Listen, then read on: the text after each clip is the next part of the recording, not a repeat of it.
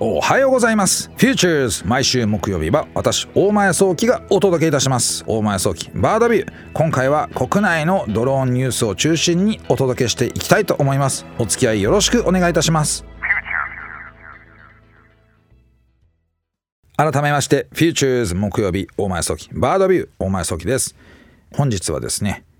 3月11日という日になっております。東日本大震災発災のその当日という形になります。そこからちょうど10年という月日が流れたというふうに思います。私が関わるこのドローンという仕事なんですけれども東日本大震災とドローンというものはこれからもね、えー、こういった災害が発生した時にも切っては切れないという関係になると思いますけれどもやはりそこを節目にじゃあドローンがあったらどうできたんだろうかというふうに考えるそういうベンチャーが立ち上がってきたというふうなところもありましたので、まあ、こういったね部分もですね今日お伝えしてきたらなというふうに考えております。まずそれではですね、一つ目の今日のニュースですけれどもこれがですね株式会社テララボという会社なんですけれどもこのテララボがですね福島県南相馬市にこのドローンのですね固定翼型ドローンの製造をする工場を作るということでこの2月中にですね着工したというふうな形のニュースが入ってきました。でこのテララボをですね実はあの私が運営するこのドローンファンドでも支援している会社の一つなんですけれどもやはりですねこのテララボが考えていることの一つにあのこの発災時に災害が発生した時にいかに迅速にドローンが飛び出していって情報収集することができるのか、まあ、そういったですね災害時情報収集ネットワークを作っていくというふうなところをそれを志としてやっているそういうチームになるんですね。この南相馬というところはですね実は福島ロボットテストフィールドというロボットのテストをするまあ何ていうんですかねこういろんなテスト環境があるそういった場所がね、こうロボットテストフィールドになるわけなんですけれども、まあ、例えばね、偽物の工場の建屋があったりとか、偽物のですね、パイプラインがあったりとかですね、またはトンネルがあったりとかですね、まあそういったところで、まあもちろん偽物ではあるんですけど、本物通りに作ってるということで、まあそういったところにドローンであったりとかロボットが入っていって、どういうふうに役に立つことができるのか、まあどういう課題があるのかを発見するというふうな、そういう場所になるんですが、このロボットテストフィールドの隣のですね、工業団地に、延べ床面積が1300平方メートルというふうな工場を建てるということで、まあ、ここでね、テララボのですね、ドローンを作って、で、えー、しかもですね、ロボットテストフィールドには、実はですね、滑走路があるんですね。で、彼らが作ろうとしているのは固定翼ドローンという、いわゆるね、こうね、高いエリアを飛んで、まあ、先週までちょっと高高度の話しましたけれども、だいたい1万メートルぐらいのところを飛んで、で情報収集ができるような、そういう固定翼機ドローンを作ろうというふうに考えているチームでしてね、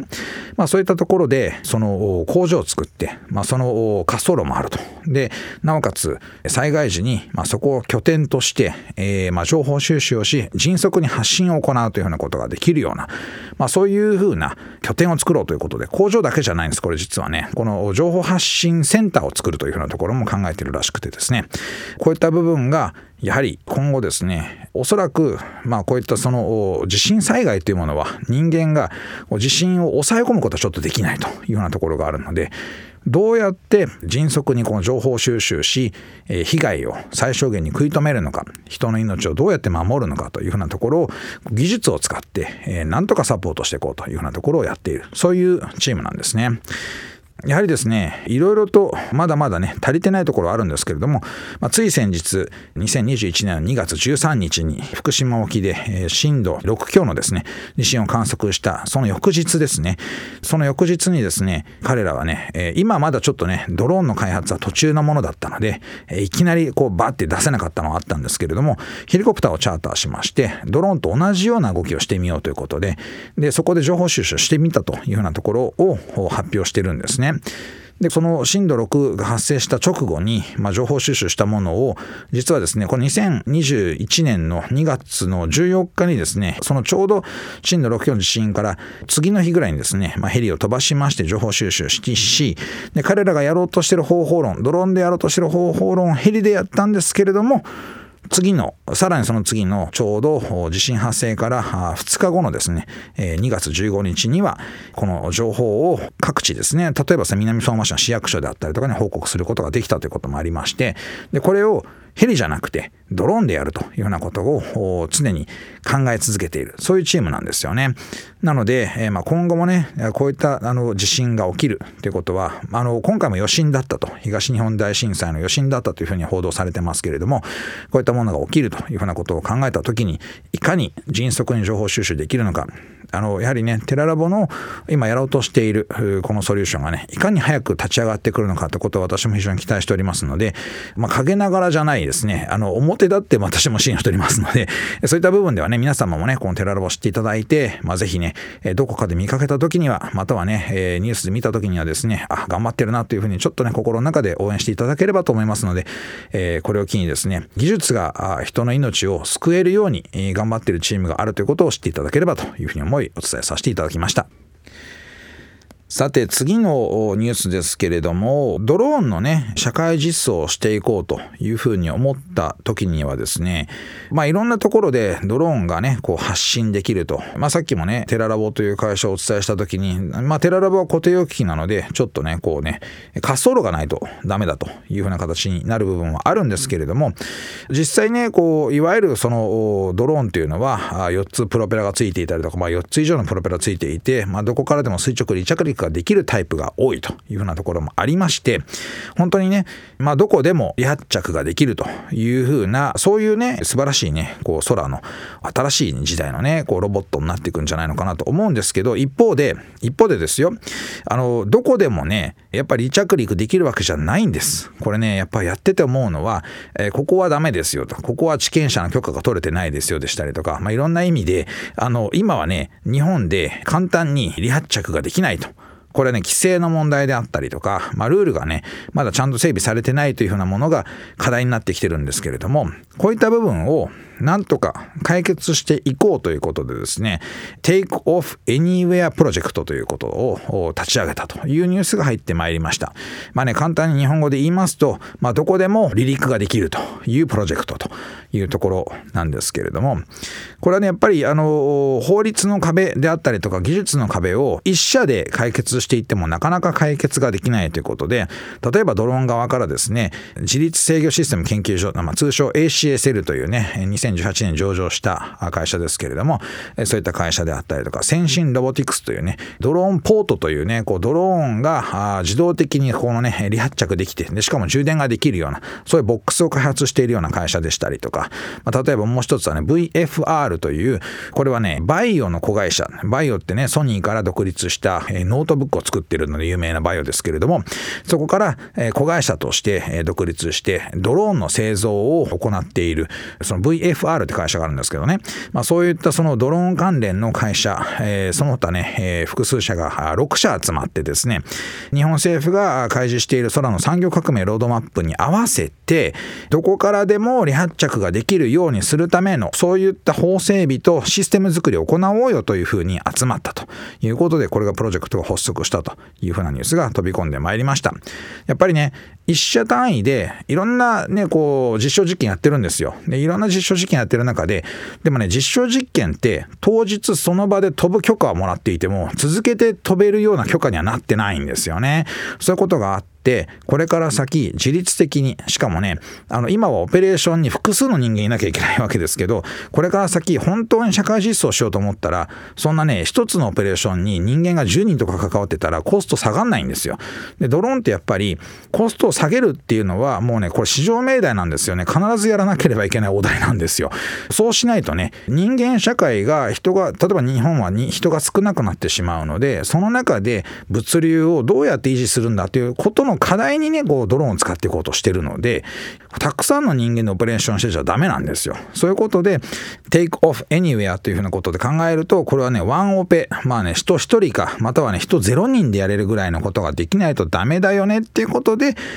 始まった。そういうプロジェクトなんですよね。で、これはね、画期的だなというふうに思うんです。私はね。なぜかというと、今までは、まあね、ある意味利害関係がちょっとね、こうクロスオーバーしちゃうような、重なっちゃうような人たちが、やっぱね、牽制し合う動きがあったんじゃないのかなと思うんですよ。うちが一番取ろうとか、うちが一番最初にやろうとかっていうような動きがあったんですけど、まあもうそれじゃダメだと。やっぱりね、協力し合って、まあ政府にも提言もし、ソリューションとして、まあね、これであれば大丈夫だよというふうに言ってもらえるようなものを作ろうよとというふうなことの、この動きを、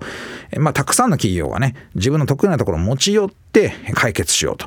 この動きはね、えー、まあね、今風に言うと尊いというふうに言うのかなと思いますけれどもね、あの、尊いなこれは本当に支援していきたいなというふうに思いますね。私もね、やっぱりこの、こういったことで、政府が、まあ、目標を立ててるわけです。やっぱね、ドローンを使って物流やっていこうであったりとか、生活のね、環境は都市部であっても、ま、地方の非常にその過疎が進んでる地域であっても、生活のね、一定のレベルをちゃんと維持するというふうなことが政府目標としては掲げげられているものですからね、まあ、ドローンはそういったものに役に立つ技術なんじゃないのかなと思いますので Take off anywhere これね皆さんぜひ覚えておいていただいてどっかで聞いた時にはですねあ始まったなと。そういう動きはいいんだなと大前さん言ってたなというふうに感じていただければなというふうに思います。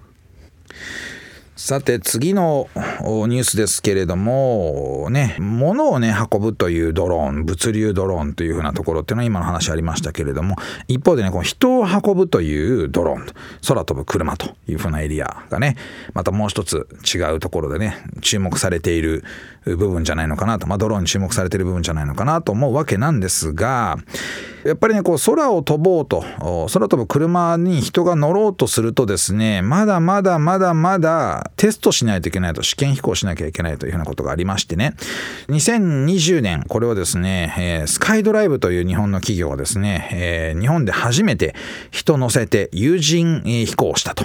無人航空機というのがドローンだというのになんで有人になってるのかさっぱりわかんないぞというふうな どういう意味だというふうに思う人も結構いると思いますけど簡単に言っちゃうと操縦する人が乗らない飛行機でで、まあ、人がね、まあ、いわゆる貨物と言っちゃちょっとあれですけれども人が操縦しないで乗ることを前提として作る無人じゃない有人航空機だけどドローンというふうに言うと、ね、何のこっちゃ本当分かんなくなりますよね。でも一応ねこの空飛ぶ車というふうなものを作ろうとしている時にみんながパイロットライセンスを取ってくださいっていうとちょっとね無理じゃないですか。なので、えー、パイロットが乗らないというふうなこういう車を作ろうという話なわけですけれどもただね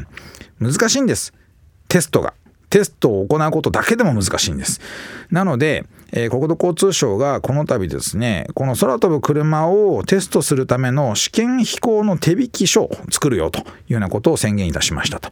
これねやっぱねそれぞれのスタートアップやそれぞれの企業はですね人を乗るドローンを作ろうと思った時に、うん、これでいいのかな？これだったら認めてもらえるのかな？これだったらやっていいのかな？とかですねまあいろいろと迷うわけなんですよ。迷っってる時間が無駄。めちゃくちゃ無駄でして、でそれをいちいちね、国土交通省にこれだったらいいですか？こうやったらいいですか？うーん、どうだろうね。で、自分たちね、国土交通省もやっぱ知見がないので、どうやって許可していいものやら、まあどういうふうに考えるものやらってことがね、いちいちいちいちやっぱ時間かかっちゃうって話なんですよね。なので、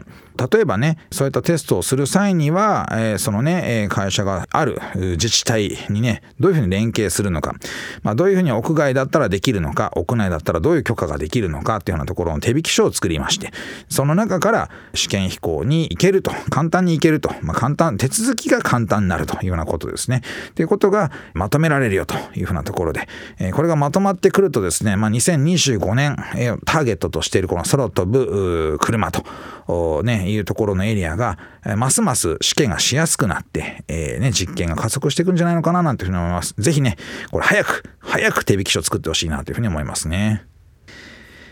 さて本日最後のニュースですけれどもね、まあ、ドローンとね、えー、いわゆるその害獣例えば鹿とかイノシシとかねそういったその害獣というものは比較的こう相性がいいと言われて久しいわけなんですけれどもまあねこの使い方はちょっと思いつかなかったなというのがあるので あのご紹介したいなと思うんですけれどもなんとですね、えー、ドローンを猟犬代わりにしようとね、えー、狩猟犬代わりにしようというふうなことが試みとして行われたというニュースが飛び込んでまいりました。